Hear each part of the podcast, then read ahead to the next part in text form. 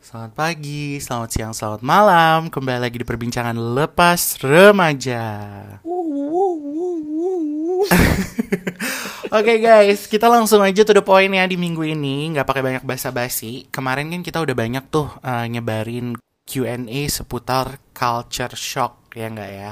Hmm. Dan kalau culture shock itu kalau gue yang ngomong itu kayak ah udah basi banget kali ya. Secara gue udah tiga tahun di sini gitu kan. Lagi Dan kayaknya juga lah Indonesia Betul. Malaysia nggak jauh-jauh beda lah kebiasaannya.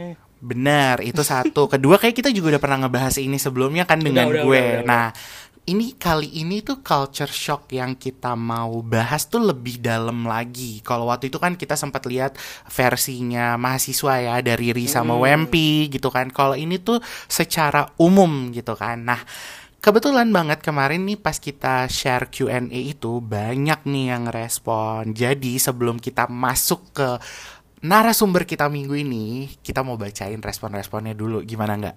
Oke, boleh. Baik. banyak nih. Oke, kita buka ya. Siapa duluan nih? Lo duluan apa gue duluan? Gue dulu kali ya, soalnya Boleh. ini termasuk yang gue baru denger. Oke, silahkan. Jadi kalau culture shock yang diterima itu waktu dia kerja di pesiar.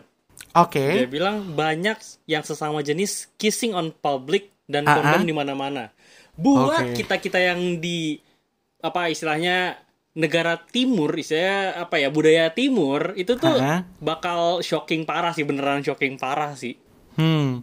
Bahkan gue kemarin nonton Bones Mhm. itu eh, kalau di satu negara ya Hmm. di negara ya pokoknya salah satu negara Islam itu tuh Hmm. lu bisa bahkan ditangkap dan diadili gara-gara misalkan eh, ada PDA. Oke, public display of affection ya. Iya. Hmm.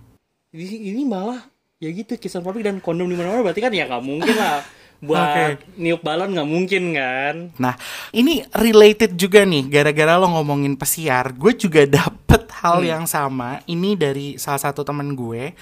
Dia itu pernah kerja di cruise, which is pesiar juga gitu kan. Ya. Dan dia pernah di sini dia cerita dia sekamar berdua dengan roommate-nya dan dia bilang katanya kalau roommate-nya mau ML dia harus minggir dulu.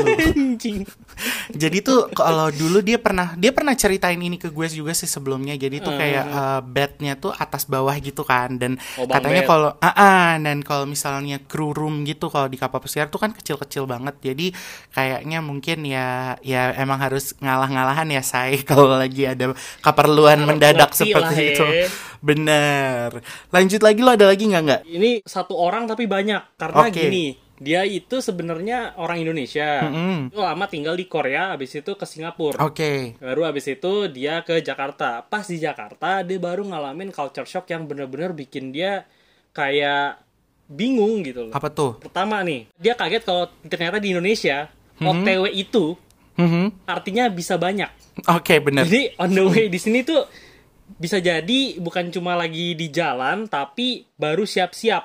Hmm. Jadi kalau mereka udah ngomong OTW kayak udah aman gitu loh mau telat pun ya udah nggak apa-apa toh gue udah bilang gue udah OTW gue udah kasih konfirmasi gitu itu yang dia bikin dia bingung. Hmm. Kedua ya udah ini terakhir deh gue sebutin yang paling bikin dia bingung adalah macam mana lah di sini ada listrik prabayar. Oke, which is good actually. Sebenarnya buat di sini bagus katanya bisa kontrol segala macem cuma bisa kontrol pengeluaran cuma sekarang gini aja mikir buat rumah yang dayanya sampai 3500 watt apakah masih butuh prepaid apa nggak ngisinya langsung apa apa istilahnya gini loh kemampuannya orang yang punya rumah segede gitu daya segede gitu nggak mungkin pakai listrik yang diirit-irit kan Um, gue jadi pengen jawab nih kalau kayak Nah, gitu. gimana tuh?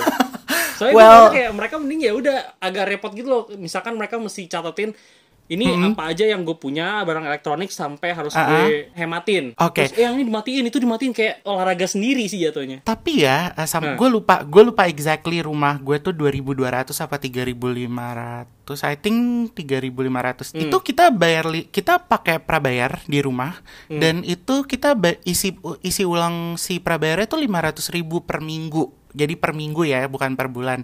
Ya sebulan tuh kalau nggak salah 2 juta 500 sampai 3 juta. Nggak nyampe 3 juta lah 2 juta 500 kayak gitu. Dan dan sebenarnya somehow it is um, kalau buat yang uh, dayanya besar itu kayaknya agak lebih ini ya agak lebih boros kalau menurut gue Malah emang lebih baik pakai yang pasca bayar ya. Pasca bayar kan? Pasca Iya, bayar dia juga kayak gitu. Nah, tapi ada momen-momen juga itu jadi berguna gitu loh. Maksudnya si prabayar ini buat ngontrol. Jadi kayak kita tuh lebih hati-hati kalau siang tuh kalau nggak perlu nyalain AC jangan nyalain AC atau misalnya lagi nyalain kompor karena kebetulan kompor juga listrik itu jangan nyalahin apa benda-benda apa. Sebenarnya buat buat kesadaran diri aja sih supaya lebih hemat. Cuma nggak sampai yang dihitungin juga sih berapa pengeluarnya kayak gitu. logikanya kayak ngapain gue sekarang? Eh saya bukan sombong nih tapi yang nggak masuk akal aja. Dengan rumah segede gitu dayanya segede gitu berarti kan gue punya alat elektronik banyak.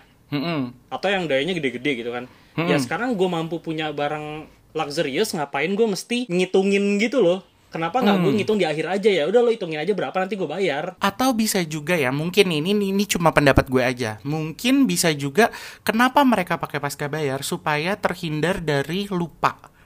Karena banyak loh orang-orang yang ibaratnya di kelas tertentu gitu ya, di atas itu mereka lupa loh. Kalau misalnya nggak bener-bener kejadian eh, listrik mati. Nah, kalau udah listrik mati malu kan. Mendingan kalau yang pasca bayar ini soalnya nggak, ketika listrik lo sisa sedikit pulsanya, itu alatnya bunyi bunyinya dan annoying banget yang kayak tit nit nit nit terus terusan buat nandain kalau oh listrik gue udah mau habis nih gue harus buru-buru top up kayak gitu. Mungkin sisi positifnya kayak gitu kali ya kalau yang gue lihat. Karena lo lihat kan banyak kejadian baru-baru ini juga bahkan ada artis yang eh, rame tuh di Twitter juga ya yang katanya PLN nyabut listriknya dia apalah Oh, segala macam. iya, nah iya, itu iya, bisa iya. jadi karena hal-hal tersebut karena yang namanya orang ya apalagi orang yang kerjaannya banyak terus apa mungkin punya usaha dan sebagainya. Mereka kan kadang suka nggak pay attention to that detail sampai tiba-tiba udah dapat bill brek aja. Nah kok kok gue belum bayar ya? Kayak gitu. Mungkin mungkin uh, posisi uh, secara positifnya yang gue lihat seperti itu sih kalau sih masalah listrik ini. Anyway lanjut nih ya ada juga temen gue yang uh, merupakan seorang uh, orang Indonesia juga shout out to Priscilla kita pengen banget nih ngobrol sama dia cuma waktunya belum pernah dapet yang ketemu yang di Sweden itu loh nggak waktu itu gue Iya, cerita iya, iya. Ha, temen gue yang di Sweden ini, uh, si Priscilla cerita pindah ke Sweden, orang-orang sini ice cold. Gak saling nyapa, shy and quiet banget, mau nangis. Jadi emang mungkin berat sih. Ah, mungkin di Indonesia kan kita atau di Malaysia ya karena eh, kebetulan Pris juga dulu tinggal di eh, Malaysia bareng sama gue.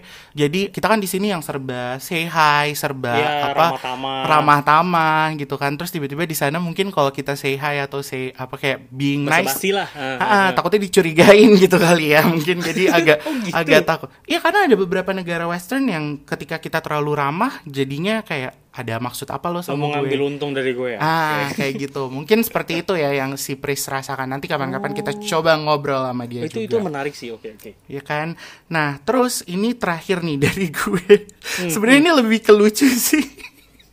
Aduh gue shock pertama kali pindah ke Depok tetanggaan sama ayah ojak. Iya iya gue baca yang ini sekarang Wah, udah gila, jadi gila. sisbet gila gue gue nggak tahu ini beneran atau apa namanya gue nggak tahu ini beneran atau emang cuma bercanda tapi it's funny gitu kayak Iya, kayak ayah nggak tahu ojak. kenapa ini ini lucu aja sih gitu The kayak man. Kayak Depok ayah ojak ayu ting ting tuh kayak udah sesuatu yang tidak bisa dipisahkan gitu ya tuh kan udah dapat di lingkungan privilege istilahnya. Bener jatuhnya tuh kayak udah ya udah klub gitu. Kayak kalau ngomongin Depok pasti hubungannya dengan keluarganya ayah ojak gitu ya. Dia nyebut kayak gitu aja biarpun Hmm. gue gak kenal dia rasanya pengen gue masukin close friend tau gak Sumpah, sumpah gue kayak ini beneran atau bercanda sih gitu. Oke, I think that's enough from us yang uh, apa uh, jawaban respon-respon yang kita Ya, ya. dapetin gitu ya. Nah, kita akan langsung aja nih. Jadi hari ini narasumber kita nih itu adalah temen gue yang juga suaminya juga temen gue. Eh, suaminya itu dulu psikolog gue uh, dan Oke. sekarang mereka ada di Belanda karena si psikolog gue ini lagi ngambil S3 di Belanda namanya Kak Insan. Nah, sekarang kita akan ngobrol sama istrinya. Jadi tanpa basa-basi lagi kita langsung aja yuk ngobrol langsung sama Kak Jessica. Mari, halo Kak Jessica. halo kak Jessica Hai. Hai. Apa kabarnya Oke. kalian? Baik, Baik banget, baik banget, baik baik banget. Alhamdulillah. di sana gimana kabar baik Baik di sini. Lagi senang-senang ya, soalnya lagi banyak matahari. Akhirnya ya. Nah, teman-teman, Mas Cot sekalian, hari ini kita kedatangan atau kita mengajak ngobrol seorang ibu, seorang ibu muda namanya Jessica Bella Mayola ya. Iya. Jadi buat teman-teman yang gua rasa sih udah pada tahu ya, maksudnya kalau di circle gue udah tahu Kak Jessica eh, siapa gitu ya. Nah, mungkin Kak Jessi bisa bisa memperkenalkan diri lagi Kak Jessi dan cerita sedikit tentang latar belakangnya, terus udah gitu eh, sekarang ada di mana dan ngapain di sana kayak gitu Kak untuk saat ini. Ya, oke, baiklah. Jadi em, aku nih sekarang tinggal di Amsterdam Belanda. Sebenarnya bukan Amsterdam sih, bilang aja Amsterdam padahal tinggal di Diemen. Oke. Jadi Diemen itu ya Bekasinya Jakarta lah ya. gitu Betul. kan. tapi tapi ke Amsterdam tuh sesedekat itu. Jadi kayak ya 2 kilometer tuh udah nyampe Amsterdam sebenarnya gitu. Oke, betul. Terus em, aku pindah ke sini 2000 berapa ya? Kayaknya 2018 atau 2019 deh Ah, lupa. 18 ya. Eh, ah. kita bareng deh Kak, kalau nggak salah. Eh, iya nggak sih? Ah iya ya, tahunnya sama deh kalau nggak salah. Iya sekitaran segitu. Terus em, sebelumnya aku bekerja sebagai presenter sama radio announcer. Gitu. Di salah satu TV nasional. Dan juga di radio di Jakarta kayak gitu. Dan di sini sekarang aku menjadi ibu rumah tangga dan bekerja sebagai babu. Waduh, ya, jadi Wadaw. aku, aku di sini supaya nggak bosen juga, jadi aku kerja part time gitu. Hmm. Nah, jadi sebenarnya mungkin- untuk menghabiskan waktu juga kan, karena daripada di rumah doang bingung. Ah, Gitu. Nah, tuh kan tadi kan Jessi sempat mention part time nih di Ya, sana. ya. Nah, FYI juga nih buat teman-teman, Jessica nih tadinya presenter salah satu acara sepak bola ya di salah satu TV nasional dan juga radio announcer di salah satu radio besar di Jakarta juga nih. Pekerjaannya sehari-hari kan lebih ke arah presenting, terus habis itu juga ya ya pokoknya di dunia yang entertain lah gitu ya, Kak. Terus sekarang tiba-tiba part time. Nah, part time-nya tuh apa di sana dan how do you cope up with it? Hmm. Jadi em, jadi tuh awal aku tuh sebenarnya tuh pas pindah ke sini, aku tuh bener-bener ibu rumah tangga doang kan. Justru itu jadi bikin stres banget karena kayak kegiatannya tuh ya udah bener-bener nemenin anakku ke playground, nganter sekolah, terus kayak udah gitu kan. Nah sampai akhirnya suamiku bilang kayak mau nggak cari sesuatu, maksudnya kegiatan gitu. Cuman kan aku sendiri juga sadar kan maksudnya setelah pindah ke sini ya nggak mungkin dong gue kayak tiba-tiba jadi host atau radio announcer di sini. Secara bahasanya Belanda ya Bo. Mana bisa gue gitu kan. Terus akhirnya kayak ya udah gue cari kerjaan lain tuh kayak part time akhirnya dapet lah nih Em, jadi ini eh, gue kerja di sini udah lama banget udah dari kapan ya? Mungkin udah dua tahun kali. Oh 2019 gue mulai di situ. Jadi pertama bosnya baik banget. Jadi gue juga kayak "Ya udahlah betah. Terus dan mungkin yang harus di notes juga adalah culture di sini sama di Indonesia tuh beda banget. Jadi kerjaan gue part time itu di sini tuh istilahnya kayak paket lengkap ya. Kalian ada yang poke nggak sih Poke si- eh, makanan bukan. pokeball ya ya. Ah, nah tahu, tahu. jadi tuh gue kerja di pokeball kan. Jadi di situ Hmm. tuh sebenarnya em, jadi gue bagian kitchen juga kayak motong-motongin ikan, nyuci dishwasher Hmm. juga. Tapi gue juga bagian di depannya juga yang kayak bagian kasa terus nge-serve Hmm. orang kayak customer gitu. Karena kan sebenarnya poke itu emang makanan gampang jadi lo tuh Hmm. kayak kerja dua arah itulah intinya bagian kitchen atau bagian depan kita biasa bilangnya kayak gitu. Nah, yang harus di notes itu yang tadi gue bilang culture-nya tuh beda banget. Kalau misalkan di sini eh, mereka semua tuh jadi part time itu tuh adalah sebuah profesi gitu loh. Jadi mereka juga nggak yang kayak menganggap rendah kerjaan sebagai server atau yang di kitchen gitu. Di sini tuh nggak kayak gitu. Jadi ya lu tau lah ya maksudnya gimana em, keadaan sosial di Indonesia ketika kadang kan lo kayak beli mbak mbak makanan belum datang nih gitu dan nunggu lama gitu kan. Kalau di sini nggak ada. Lo berani kayak gitu gue. balik yang ada kayak gitu. Nah kita tuh di sini tuh bener-bener yang kayak kalau datang tuh kayak hai terus mereka juga hai how are you? Maksudnya yang bener-bener maksudnya mereka tuh respect banget kita sebagai pekerja. Jadi gue sama sekali kayak nggak ada ngerasa gimana gimana gitu loh Mm-mm, betul. di sini kayak gitu terus ya nggak pernah terus ya ya iya sih kalau untuk masalah kayak gitu dan juga kan gajinya beda kan kalau di sini kan per hour terus kalau di Indonesia Mantap. kan heeh. jadi ya lumayan kan buat jajan dan beli mainan anak kayak gitu Bener. Ya, betul. Iya bener bener bener. Bener. Iya enggak dan maksudnya gajinya juga hour standarnya Netherlands tuh lumayan besar juga jadi lo sebagai part time kalau emang bisa dapat hour banyak lo tuh kayak bahkan bisa hidup dengan oke maksudnya single life ya di Amsterdam gitu loh. jadi kayak why not gitu Betul banget. Nah, itu kan kalau tadi ngebahas soal culture shock di pekerjaan. Hmm. Itu terutama kalau buat part time kita bisa mungkin di Indonesia sambungin ke magang kali ya. Iya mungkin kali ya kalau di- Heeh. Ya kan lebih ya kurang lebih mirip lah part time sama magang di sini. Kalau di sini kan kesannya kalau part time itu lebih dikerdilkan mungkin aku nggak tahu ya. Mm. Cuma karena nggak pernah part time juga tapi dilihatnya kayak ya lo kan kerjanya cuma sebentar nih nggak yang full time jadi bayarannya ya udahlah seadanya juga sementara di sana tidak seperti itu kan Mm. bahkan untuk hidup sendiri aja bisa layak gitu Heeh, betul betul kalau secara umum nih kayak di kehidupan bermasyarakatnya deh pernah nemuin culture shock gak? Ya, em, secara umum sebenarnya em, gini ya, kalau pertama sih kalau lebih kayak weather termasuk culture shock nggak sih?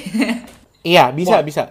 Iya itu sih. udah pasti sih karena kan di sini empat musim jadi juga dulu pas gue baru pertama nyampe sini norak ya Bo jadi kayak em, jadi waktu itu tuh gue kayaknya lagi musim apa ya oh mau oh masih musim mau masuk autumn terus dia bilang kayak mau ketemuan jam berapa nih nanti kita gitu. Terus ntar aja dia habis maghrib. Maghribnya mana gitu. Maghrib di sini jam 9 malam kata dia. Oh iya. Gue Oh, iya, iya, iya, iya. lupa ya kan? Terus kayak gitu.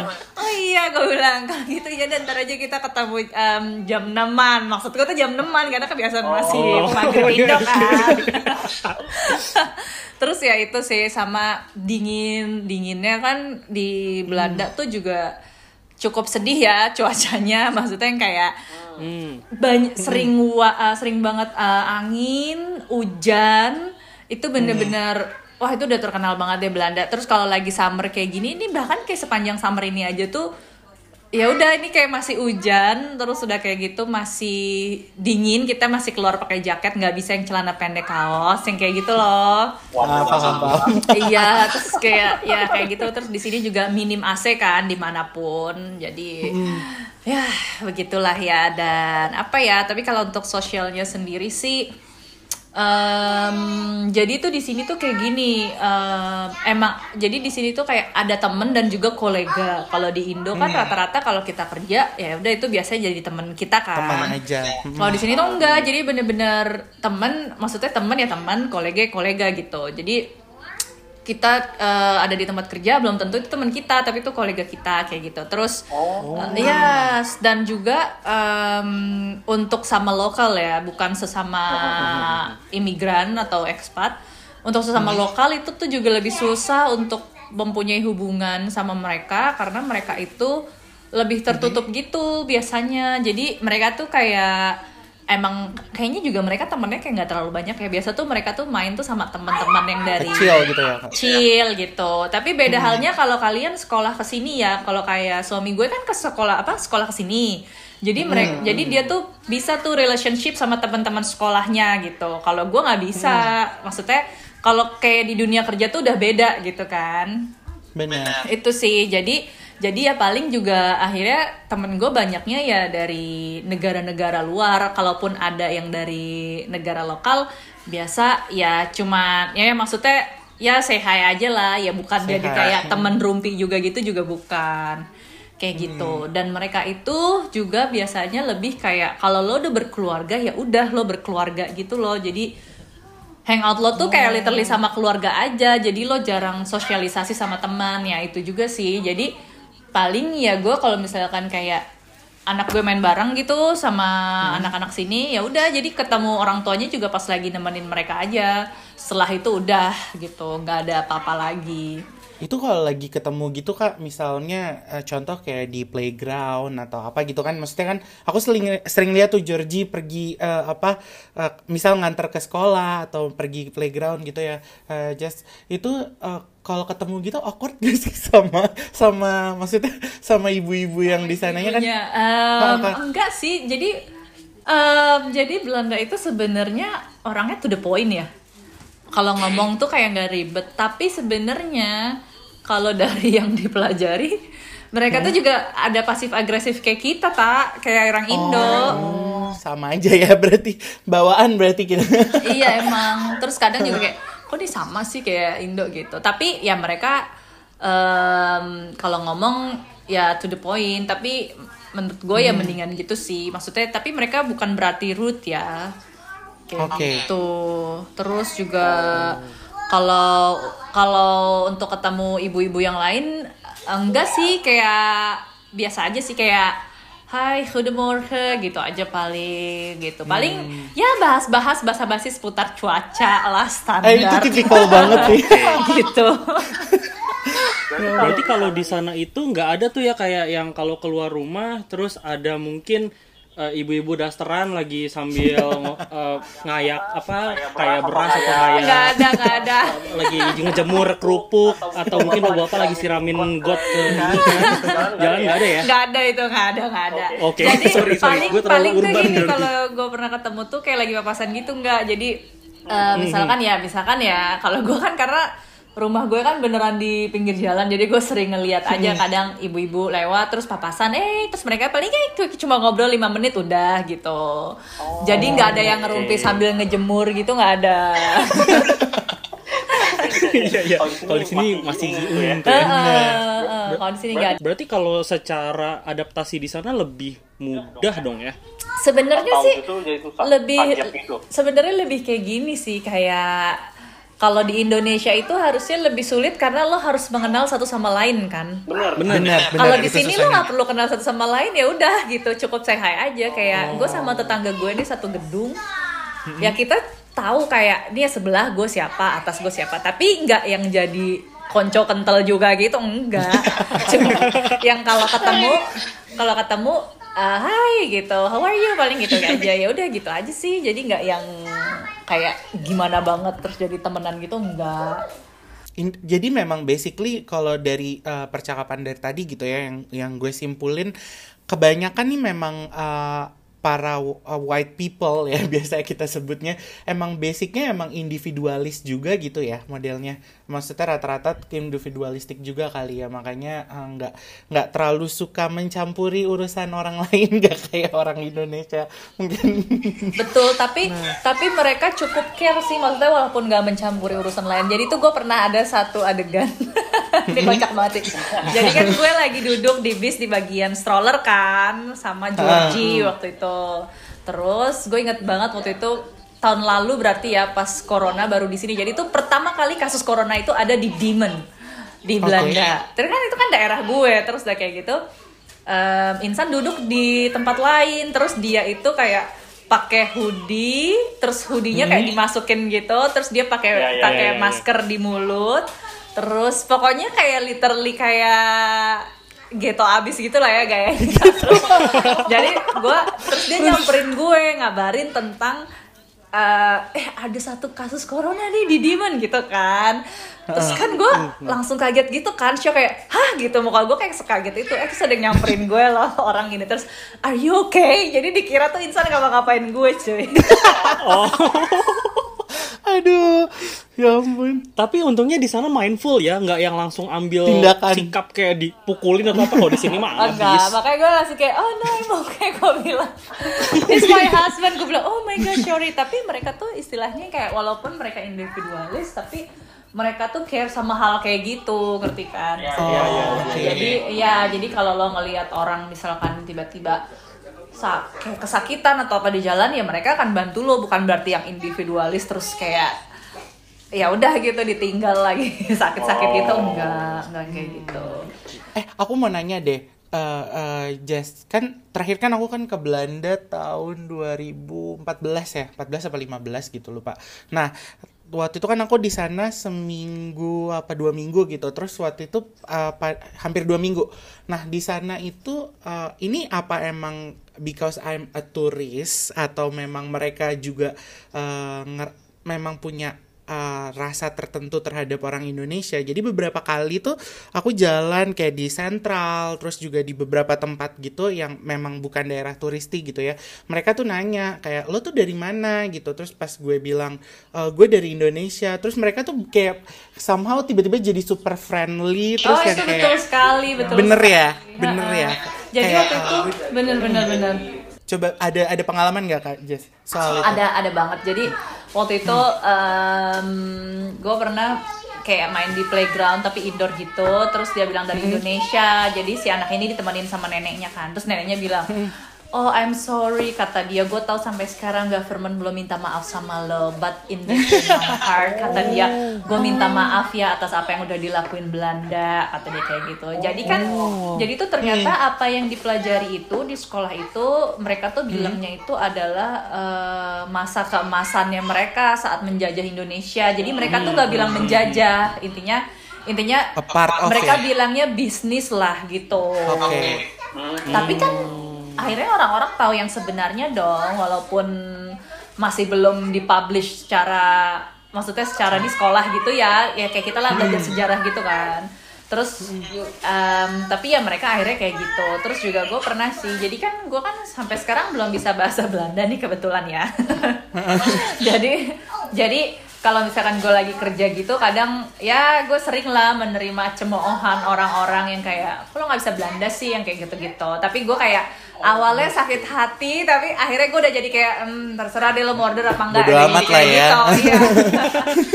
terus udah kayak gitu waktu itu kayak gitu tuh. Jadi itu kayak kakek-kakek gitu terus dia kayak intinya bener-bener kayak ngerutin gue tentang gue nggak bisa Belanda. Terus dia bilang where are you come from? Dia gitu. Terus gue kayak Indonesia. Oh Indonesia. Terus dia kayak langsung berubah friendly gitu. Terus kenapa? Uh, terus terus lu di sini em, ke sini ngapain buat kerja kayak gini? Terus gue kayak terus menurut lu gue pindah ke Belanda buat kerja cuma kayak gini? Gue bilang kayak gitu. Terus gue udah males banget kan terus dia kayak gitu. Em, oh ya no I don't know kata dia kayak gitu. Enggak gue cuma ngikutin suami gue kuliah gue bilang kayak gitu kan. Terus udah Oke. kayak gitu oh gitu dia bilang em, terus em, kenapa kok lo belum belajar Belanda? Kata dia. Terus ya udah gue jelasin dong. Terus gue bilang ya tapi nenek gue bisa Belanda kok. Gue bilang gitu. Karena kan emang eh, rata-rata orang tua di Indo masih bisa ya.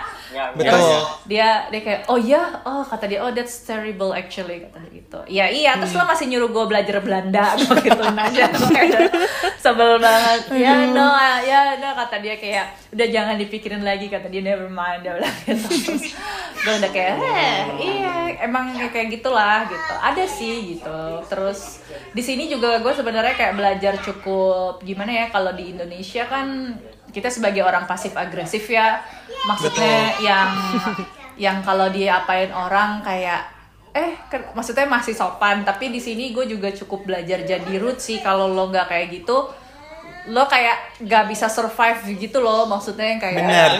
Ya kan jadi kayak ya gitulah gue kayak sampai Ya, jangan realistis ya. Yes betul. Jadi gue sempet juga kayak uh, kayak arguing sama beberapa orang yang keras-kerasan gitulah, yang kayak gitu-gitu tuh ada pasti kayak gitu. Cuman ya tapi intinya kayak uh, kitanya juga harus intinya jangan harus dilawan gitu loh. Kalau emang lo ngerasa bener Ya, ya, ya, ya, ya. lo lawan jangan jangan jangan jadi kayak Indonesia banget. Kalau enggak nanti next time lo ketemu dia lagi lo bakal Diinjek-injek lagi. ya. yes betul kayak gitu. Jadi kayak form of self defense aja gitu ya maksudnya. eh, betul betul. Harus bisa sih kalau lo pindah ke luar tuh harus bisa kayak gitu. Tapi gua nggak tahu ya kalau di Malaysia gimana.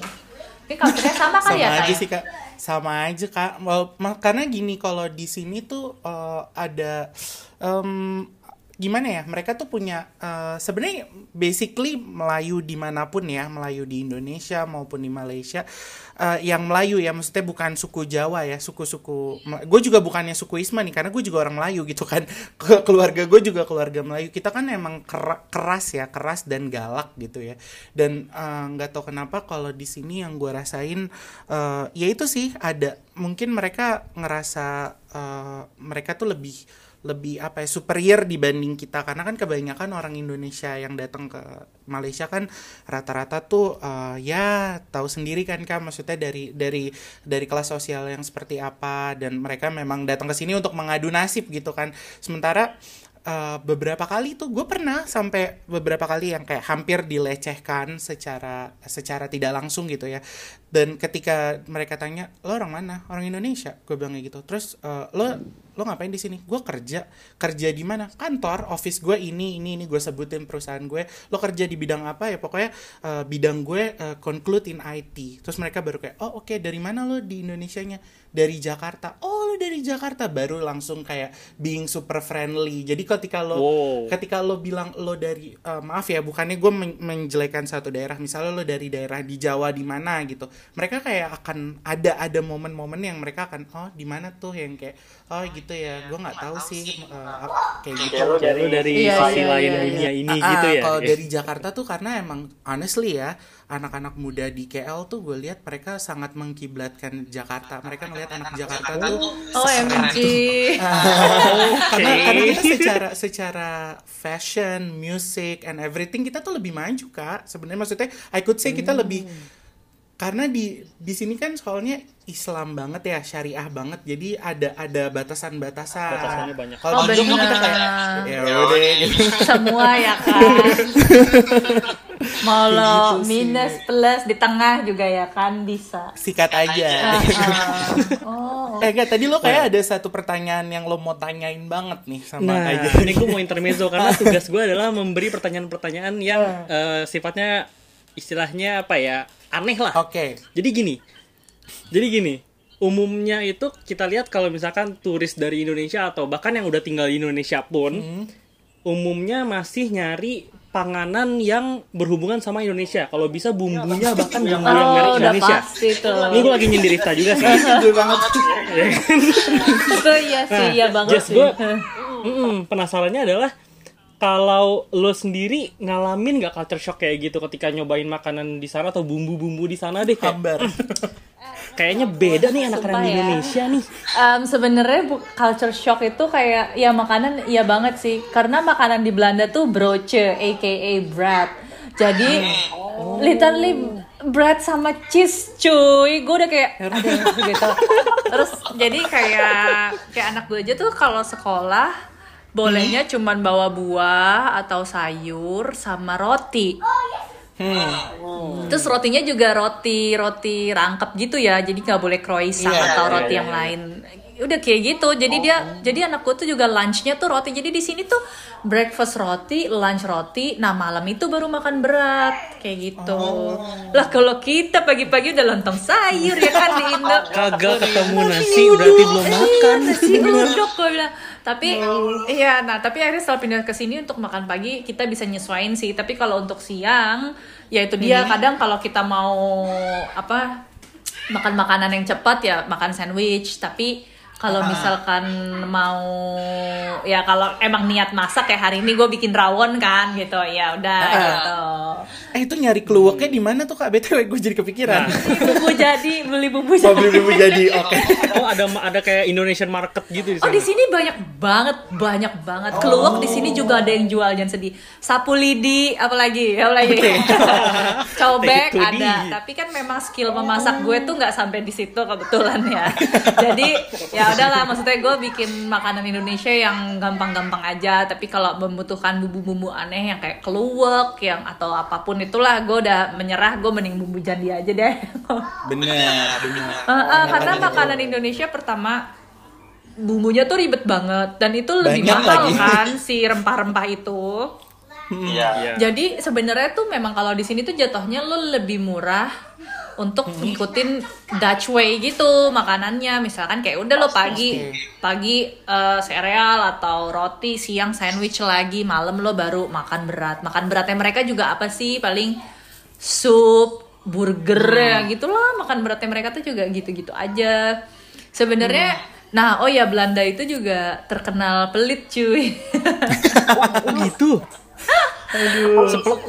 Jadi tuh? pelitnya tuh mereka tuh kayak ngitung banget gitu sih, ngitung banget. Apa Frugal namanya? ya. Yes, ngitung banget intinya kayak gitu. Terus contohnya aja misalkan kayak ya gue nggak ngerti juga sih kalau misalkan ini kata bos gue ya karena kan dia sudah ada beberapa usaha kayak restoran gitu kata dia. Kalau misalkan lo kerja di tempat turis lo pasti akan dapat banyak tips kata dia. Tapi kalau lo kerjanya banyak lokal itu lo udah jangan ngarep sama tips dia kayak gitu. Karena dia tahu kayak ya Dutch nggak mungkin kayak jarang banget yang ngasih tips gitu. Terus ya mereka mereka terkenal kayak gitu sih. Terus kayak di gue aja em, pengalaman gue kayak ada yang datang kan kita kan suka ada yang koleksi stem itu ya stem member card tau gak sih misalkan kayak udah beli 10 gratis satu bowl misalkan yang kayak gitu Oh, iya. kan. terus mereka tuh kadang ada yang gitu kayak Nia terus bawa tuh kartu terus yang kayak pokoknya intinya kayak nggak mau kehilangan satu stem gitu. Padahal dia nggak beli makan loh. Terus gue sebelumnya udah beli di sini tiga kali. Bisa nggak gue minta stemnya tiga kali? Terus gue kayak Alamak, terus kayak terus maksudnya maksud gue juga kan it's only stem gitu loh. Kayak aduh gitu. Terus ya mereka tuh kayak gitu sih. Terus yang kayak em, katanya tuh ada ada ya pokoknya kayak lebih ke heater. Pokoknya mereka juga kayak ngitung banget kayak pakai heater pakai listrik pakai ini tuh tuh yang kayak gitulah gitu ya kan maksud gue ya mungkin mereka sudah terbiasa dengan hidup seperti itu ya tapi kan kalau kita mah ya kadang kalau heater emang kurang ya nyalain aja kali tambahin se Bener. derajat kenapa sih gitu kan? Bener. kalau mereka tuh sampai kayak gitu yang kayak ya ngitung-ngitung banget lah itu Sementara kalau kita kayak kalau misalnya dikasih yang stem-stem itu kadang ah ya udah ya ya nanti ingat eh, giliran Iya, iya Ah, lupa, iya ntar ya, buang gimana aja ya gitu. Buang iya, aja gitu buang kan. aja gitu terus juga kalau kita kan juga kadang kan kayak ketemu teman atau apa kan udah gue aja yang bayar atau enggak Bener. gitu ya kalau mereka tuh udah pasti akan split bill atau enggak kita juga terbiasa nggak sih kalau misalnya kayak yaudah next time lo yang bayar ya gitu tapi maksud gue kalau kalau sama temen split bill it's okay ya tapi mereka pun juga ngelakuin itu saat relationship loh Wow. iya Oh makanya ada istilah going Dutch. Oh, yes, exactly, exactly. benar. Bener bener bener. Itu bener banget. Jadi mereka tuh jadi berdasarkan pengalaman, iya berdasarkan teman gue yang pacaran di sini sama orang Dutch juga gitu yang kayak maksud gue kalau sama temen ya udahlah ya gitu kan. Karena kan Indonesia juga kadang kayak gitu kan. Maksudnya kayak ya bayar sendiri gitu split bill. Nah kalau ini tuh eh, lagi pacaran cuy. kayak gitu terus jadi ya jadi kadang ya mungkin kalau sesama Dutch ya udahlah ya tapi kan kalau sesama yang bukan kan maksudnya beda Itu beda negara kan sih. kayak hah gimana gitu kan Iya iya iya. Agak pelit ya, Wak. gitu kan. Oh, Oke, gue akhirnya paham kenapa ada na- istilah going yes itu dari Terima situ. iya itu dari situ. Itu bener banget itu bener banget. Bahkan Itu gue tapi pernah itu udah dengar terkenal katanya, Uh-huh. gue pernah dengar katanya kalau orang ulang tahun itu kan kalau kita kan kita yang bayarin ya, kita yang ulang tahun, kita yang traktir, kita yang eh, apa, kita yang bayarin makan teman-teman kita segala macam. Kalau di sana justru kebalikannya ya. Gue pernah denger ada orang yang ngomong gitu juga. Enggak sih, itu emang kayak kita doang yang salah. Kita doang yang kalau salah itu ya, kalau itu sejujurnya gue kurang tahu sih karena gue gak belum pernah mengalami itu tapi kalau untuk kayak kado sendiri juga mereka lebih kayak lebih lebih baik kayak kita nanya lo mau kado apa atau enggak kita kayak ngasih gift voucher gitu dibanding kayak kita surprise beliin sesuatu gitu Oh, itu bagus Yes, tuh sebenarnya yes, yes, lebih yes. faedah. Efisien. lebih faedah, coy. iya gak ada Oke, surprise oke, gitu deh. Tapi kalau bisa lo simpulin kurang lebih kehidupan lo sama di sana untuk ini kan berarti culture shock akan berhubungan sama adaptasi ya. Uh, Nah, di sana proses adaptasi lo termasuk yang mudah, moderate atau sulit? Kalau menurut gue mungkin moderate ke sulit ya untuk awalnya karena Oke. pertama em, gue tuh bener-bener kayak pindah ke sini literally suami dan anak gue. Terus em, terus udah kayak gitu istilahnya gue sebelumnya di Indonesia kayak punya pekerjaan yang istilahnya kayak proper job terus itu kan pekerjaan ya gue nggak bisa bilang mudah sih tapi kan kayak nggak memakan waktu banyak ya kan. Betul. terus udah kayak gitu pas gue pindah ke sini kayak gue jobless gue nggak bisa menggunakan pengalaman gue untuk kerja di sini. Terus gue literally kayak ya udah nih yang gue lihat cuman anak dan laki gue doang gitu. Terus em, ya itu sih homesick kayak gitu. Sama Bener. terus di sini juga bikin sim itu susahnya naujubillah kan. Jadi sampai sekarang tuh kita masih belum punya kendaraan karena memang sesulit itu bikin sim cuy. Waktu pas dari Indo tuh emang nggak bikin sih eh, nggak sempet bikin ya kak waktu itu. Soalnya buru-buru ya berangkat. Iya, berangkatnya tuh nggak nggak apa istilahnya kayak eh bisa nih berangkat bareng karena dapat rumah gitu. Ya udah. Terus kayak gitu, jadi ke mana-mana public transport, terus kayak gitulah. Terus istilahnya kan kalau di Indo kan apa pun mudah ya, kalau di sini apa pun sulit pak. Tuh, yang kayak gitu sih. Jadi menurut Transport gue pun sulit. masih apa? transport, transport pun sulit Maksudnya sulit tuh kayak lebih kayak ya let's say kayak sebenarnya transport gampang, tapi kan ya tetap aja lah kalau lo punya mobil sendiri namanya di Indo kan lo ke mana-mana iya. punya mobil sendiri kan gitu kayak ke mana-mana gampang kalau di sini enggak kan lo kayak harus effort jalan ke station dari station transfer ini misalkan naik Belum lagi dorong stroller ya kak. Betul. oh udah enggak ya? Oke. Iya mungkin mungkin yang maksudnya Jessica tadi ribet tuh karena itu sih nggak karena kan uh, maksudnya kalau cuma sendiri dan bawa diri itu ya udah gitu kan cuma kan Oh, ada oke, oke. anak terus habis itu juga bawa tentengan Oh. anak itu sih mungkin yang uh, Iya. kalau naik turun uh, bener-bener susah bener banget gitu. terus nanti belum balada kalau jalan I'm tired gitu kan mau Itu gendong kayak- ya itu yang ya balada-balada gitu deh yang kayak gitu sebenarnya keren ya maksudnya wow I mean like terakhir ngobrol tuh kita udah lama banget ya. Banget. maksudnya udah udah lama banget. Gue bener-bener clueless tiba-tiba ternyata udah eh udah mau tiga tahun nih di sini. Iya makanya. wow keren keren. Nah I think kalau dari gue sih I'm- apa ya eh, cerita culture shocknya Jessie ini udah kayak cukup lengkap dan kayak dari segala Gambarin sih. Ah, ah, dari segala posisi ya kerja eh dan ada satu lagi ada satu lagi Apa tuh? terus kalau di sini kan lu tahu ya seterbuka apa dengan dan yang namanya kayak LGBT. relationship Oke. ya LGBT iya, dan iya. lain-lain kalau untuk kita mah ya udah ya tapi kan untuk anak yang baru belajar lebih sulit dong benar Jadi lo Menjelaskannya akan bayangin sulit ya, sih. mereka pasang poster iklan cewek cowok lagi making out itu di di poster iklan di tram-tram gitu cuy. oh my god. yang mana lewat mana-mana gitu kan? Lihat dong kayak lagi making out gue udah kayak hah? gitu. Terus Georgie nanya What are they doing kata anak gue gitu terus kan gimana gue jelasinnya kan maksud gue ya?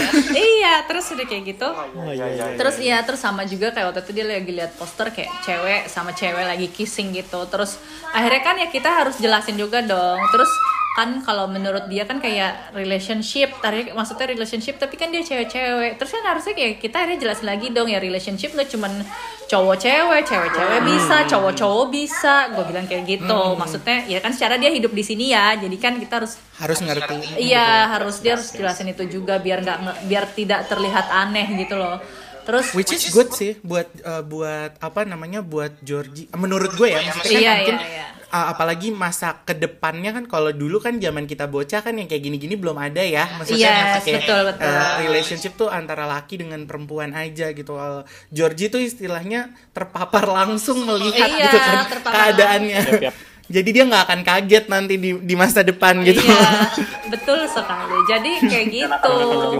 Jadi Betul. itu juga salah satu yang PR maksudnya menjelaskan. Jadi walaupun dia udah nonton eh udah nonton, udah lihat misalkan kayak tuh poster berkali-kali dia tetap nanya, "Mereka ngapain?" Ya kan gue juga kayak pasti kan dia ada sedikit interest dengan gambar itu dong. Maksud gue juga kayak Benar. Ya, elah, gue bilang bikin PR yang, kayak gitu-gitu sih sebenarnya kalau di Indonesia udah nggak mungkin ya cuy.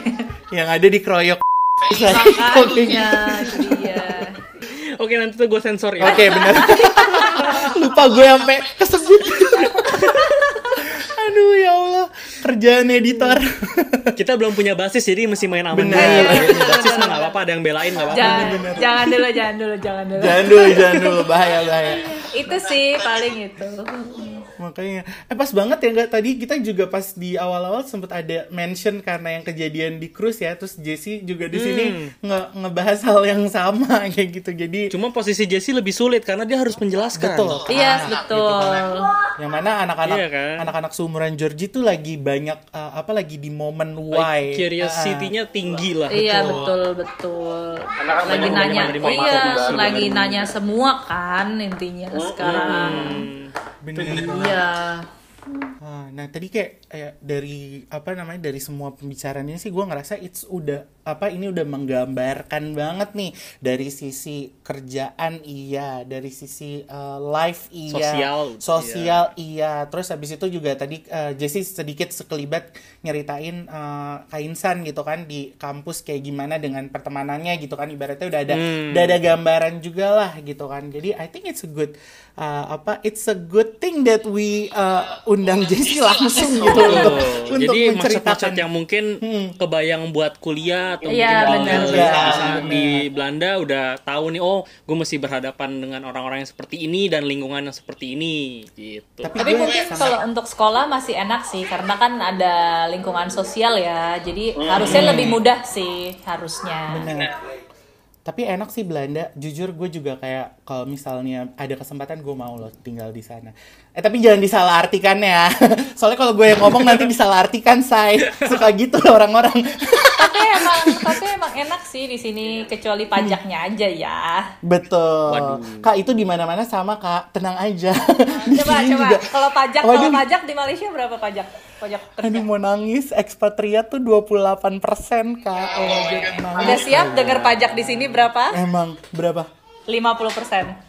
Anjir, itu setengah. Ai ai ai. Jadi semakin gede semakin gede gaji lo, semakin gede pajak lo. Jadi kayak ada Part-time termasuk. part time termasuk gue tuh gue istilahnya kan gaji gue ya gaji part time ya gaji gue tapi nggak sampai 50% karena kan gaji gue nggak besar karena kan gue cuma ngambil berapa jam gitu nah itu itu aja tuh gue udah kena berapa ya kena 20% apa 25% gitu 20 sampai 30% lah gaji gue lo seorang part timer nah jadi tuh bayangin ya lo punya gaji 8000 lo potong tuh lo jadi cuma terima 4000 euro Anjir, aduh. gitu. Nyesek Oke, banget. Sebel banget. Jadi pajak di sini adalah musuh kita bersama.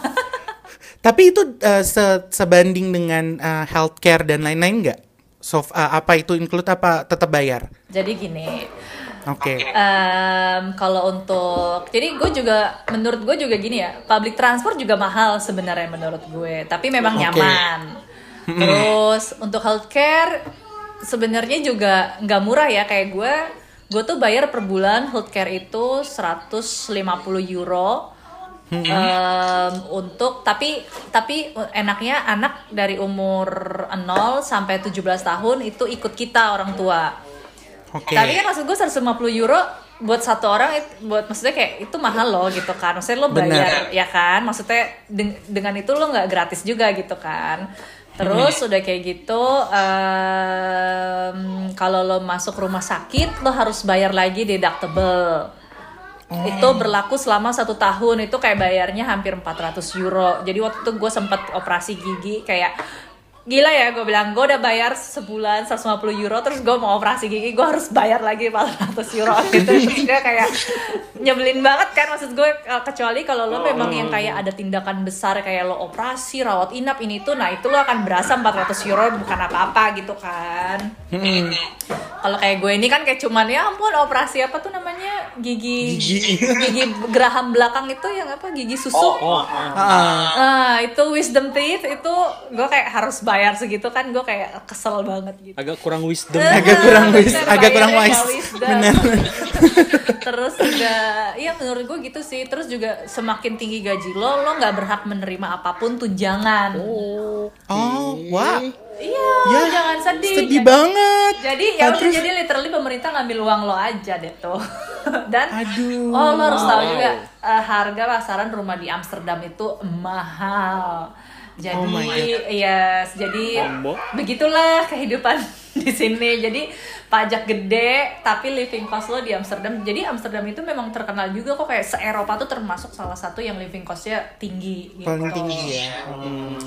Dan nyari rumah di sini gila sulitnya.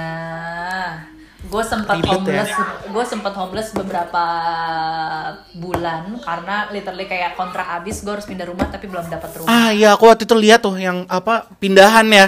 Tiba-tiba pindahan ya Kak. Itu Iya. gila sih. Itu kayak gue tuh dalam berapa gue tuh berapa minggu ya kayak Hmm. satu setengah bulan gue tuh pindah empat kali coba lo bayangin kayak Gila. iya di sini tuh separah itu jadi kayak lo nyari rumah bener-bener susah banget lo harus yang kayak lo tahu kan kalau mau bikin apa sih LOA ya LOA. Ah iya iya, letter of Nah, agreement itu. Yes, lo harus lo harus punya itu juga terus misalkan lo kayak cerita Halo, misalkan gue insan, gue gue uh, gue tinggal sama bapak. istri, ya dan anak gue, terus gue orangnya bersih, nggak ngerokok, ini itu, itu lo harus jelasin semua untuk menarik perhatian landlord yang sampai kayak gitu, cuy, saking susahnya di rumah. Eh itu sama sih, itu sama kak. Gue juga waktu itu Sama gitu. ya? Itu ya. Ah, jadi makanya gue sempet mau menerapkan itu di kan jadi gue punya rumah yang gue kontrakin ya di Indonesia. Itu gue mau menerapkan itu, ma gue marah-marah apaan sih kata mak gue. Iyalah, itu aneh banget sih soalnya di sini. soalnya di sini gitu nggak jadi kayak rata-rata tuh kayak mereka akan ngecek ke uh, previous tenant uh, apa previous tenant lo atau previous owner uh, owner of the house lo kayak yang pernah lo tinggalin kayak ini orangnya gimana? Rumah lo bersih nggak? Rumah lo diurus nggak? Yang kayak gitu-gitu. Jadi mereka uh, uh, bahkan sampai ada background check juga. Terus kalau misal bah- ada ada beberapa yang bahkan sampai dicek kalau misalnya uh, orang ini punya hutang atau enggak kredit uh, ada kredit macet apa enggak kayak gitu loh Oh segitunya. iya iya, mereka juga kayak ngecek tabungan rekening kita. Ah, ah, bener kayak gitu. Separah itu. Wow. Ini gue nggak pernah ceritain, gue baru inget. ya. Gara-gara Jesse cerita, gue jadi inget. Iya, jadi mereka tuh cek tabungan rekening kita kayak kira-kira istilahnya kayak lo mampu nggak kayak untuk bayar rumah ini gitu. Iya, kayak gitu. Gitu, Wah, gila kan? Gila banget. Terus harga rumah di Amsterdam esai sih lu. Iya makanya. asli asli asli makanya terus harga di Amsterdam kan rumahnya juga kayak ya gitulah ya gitu kan. Lumayan lah mahalnya ya. Dengan pajakan dipotong Iya, itu dia. persen itu nyekek sih. Makanya terus iya gue inget banget soalnya bos gue cerita, iya temen gue kata dia gajinya gede banget 8 ribu. Terus gue gini, tunggu 8 ribu udah sama pajak belum? Gue bilang. Makanya. Oh belum belum kata dia. Ya sama pajak jadi sekitar 4 ribuan. Terus gue kayak gini, hah? Gue kayak sakit hati dengernya gue gini. Terus gue bilang, gue mending gak usah tahu gaji asli gue deh kalau gue kayak gitu. Bener. Eh, eh, one last question nih, gue mau nanya. Gara-gara kita ngomongin rumah, gue jadi penasaran. Kalau di sana tuh tipikalnya itu eh, all in atau tetap kepisah-pisah sih? Just jadi kayak kalau gue di sini kan eh, rumah segini, listrik segini, listrik ngikutin ya bulanannya berapa, dapat dari bill dari dari PLN sininya, air juga gitu. Kalau di sana tuh all in atau atau apa namanya? Atau Enggak gitu. Ah ah, pecah-pecah gitu juga. Tergantung, landlord sih. Kalau dulu Oke. di student housing itu all in. Mm-mm. Tapi kalau di sini literally pisah sih. Jadi gue bayar rumahnya aja, terus em, listrik sama gasnya satu company, a- air beda. Tapi di sini tuh yang lucu kayak gini. Misalkan gue bayar per bulan nih. Misalkan gue stable bayar per bulan let's say 100 euro gitu ya buat listrik. Nanti tiap akhir tahun dikalkulate. Jadi kalau gue bayarnya ternyata listriknya Kelebihan. sama dia dibalikin uangnya. Tapi kalau misalkan Oh. enggak, dia akan nagih sisanya. Gue kurang berapa gitu. Oh gitu. Hmm, kayak gitu kalau di Oke. sini.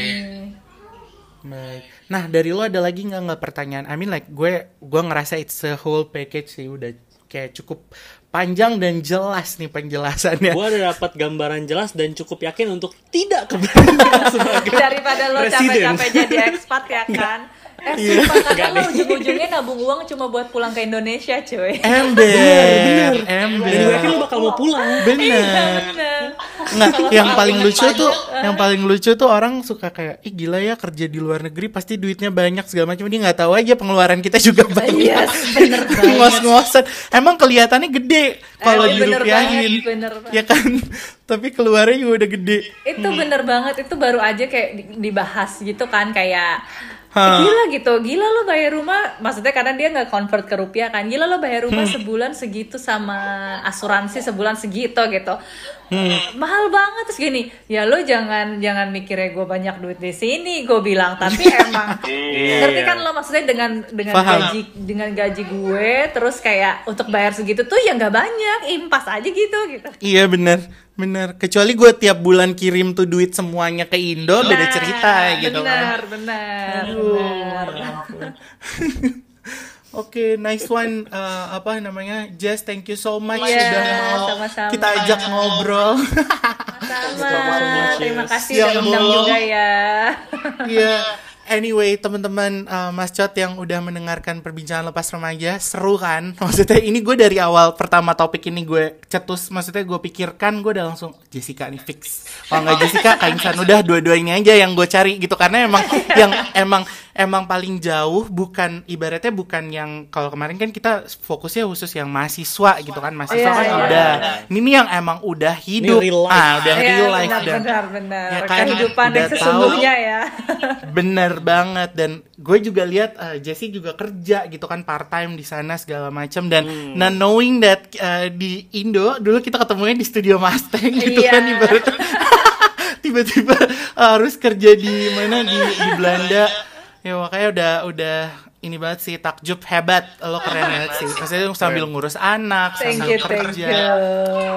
semoga cepat eh, apa pandeminya cepat berlalu jadi bisa balik ke Indo juga Iya, ya Jess ya. Amin, amin. udah kangen banget ya kalian juga sehat-sehat ya semoga kelar Iya. lockdownnya Thank you so much teman-teman yang udah mendengarkan perbincangan lepas remaja episode 26 kali ini. Uh, semoga ada cerita yang seru, mungkin yang ingin mengikuti jejaknya Jessie juga bisa dicoba gitu ya. Uh, di, di apa diikuti ya atau yang emang udah ada plan suaminya mau keluar negeri biar ada gambaran oh ternyata gue harus siap begini begini begini gitu ya. Nah, dari Angga ada lagi mungkin yang mau disampaikan? Ya pokoknya selalu ingat kalau di luar negeri ternyata tidak selalu nikmat ya. Betul, tidak seindah Mungkin yang kalian bisa dibayangkan. ambil foto-foto yang instagramable lebih keren, langitnya lebih biru, lebih cerah gitu ya. Betul, tapi kehidupan lo ternyata susah. di balik itu banyak sekali cobaannya. Betul sekali. Oleh karena itu kita undur diri dulu. Gue Iftak Gue Angga. dan Jessica Terima kasih telah mendengarkan perbincangan lepas remaja. Selamat pagi, selamat siang, selamat malam. Bye bye. Mas Cot, masih punya waktu lengang? Masih dalam perjalanan? Masih butuh hiburan sembari mengerjakan banyak hal? Pas banget nih. Jangan lupa cek episode PLR sebelumnya ya. Perbincangan lepas remaja.